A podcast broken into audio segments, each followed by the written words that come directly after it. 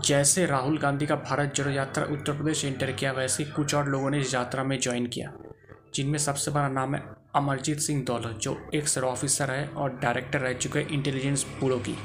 तो उनका जो स्टेटमेंट आता था, एंटी बीजेपी, एंटी मोदी सरकार तो वो यात्रा ज्वाइन किया है कांग्रेस में, इसमें कोई सरप्राइजिंग बात नहीं है। उसके बाद और जो ज्वाइन किया है, वह शिवसेना के राज्यसभा सांसद प्रियंका चतुर्वेदी उनका कहना है कि ये देश जोड़ने का यात्रा है, इसलिए मैंने ज्वाइन किया। उसके बाद ज्वाइन किया जम्मू कश्मीर के ex chief minister Farooq Abdullah तो कांग्रेस को लगता है ये भारत जोड़ो यात्रा बिल्कुल सुपर हिट हुआ है और आगे और और भी अच्छा करने वाला है। वैसे उत्तर प्रदेश में कांग्रेस का कोई संगठन नहीं है तो उनको लग रहा है कि उत्तर प्रदेश में जो राहुल गांधी, उनके साथ बहन प्रियंका गांधी भी है तो उनको देखने के लिए जितना भीड़ आ रहा है तो उनको लग रहा है इससे कांग्रेस को पॉलिटिकल फ़ायदा होगा। क्या सच में ऐसा होगा? दोस्तों, मेरा नाम प्रियोव्रत गांगुली है। मैं एक राजनीतिक विश्लेषक हूँ।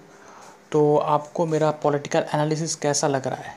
अगर आप मुझे, मेरे एनालिसिस के बारे में या मुझे कोई का कमेंट करना चाहते, कोई मैसेज सेंड करना चाहते तो आप मुझे ईमेल कर सकते हैं। मेरा ईमेल आईडी आप देखना, मेरे प्रोफ़ाइल पर है mistimaan nine at the rate of Gmail dot com mistimaan M I S T I M double A N nine at the rate of Gmail dot com शुक्रिया।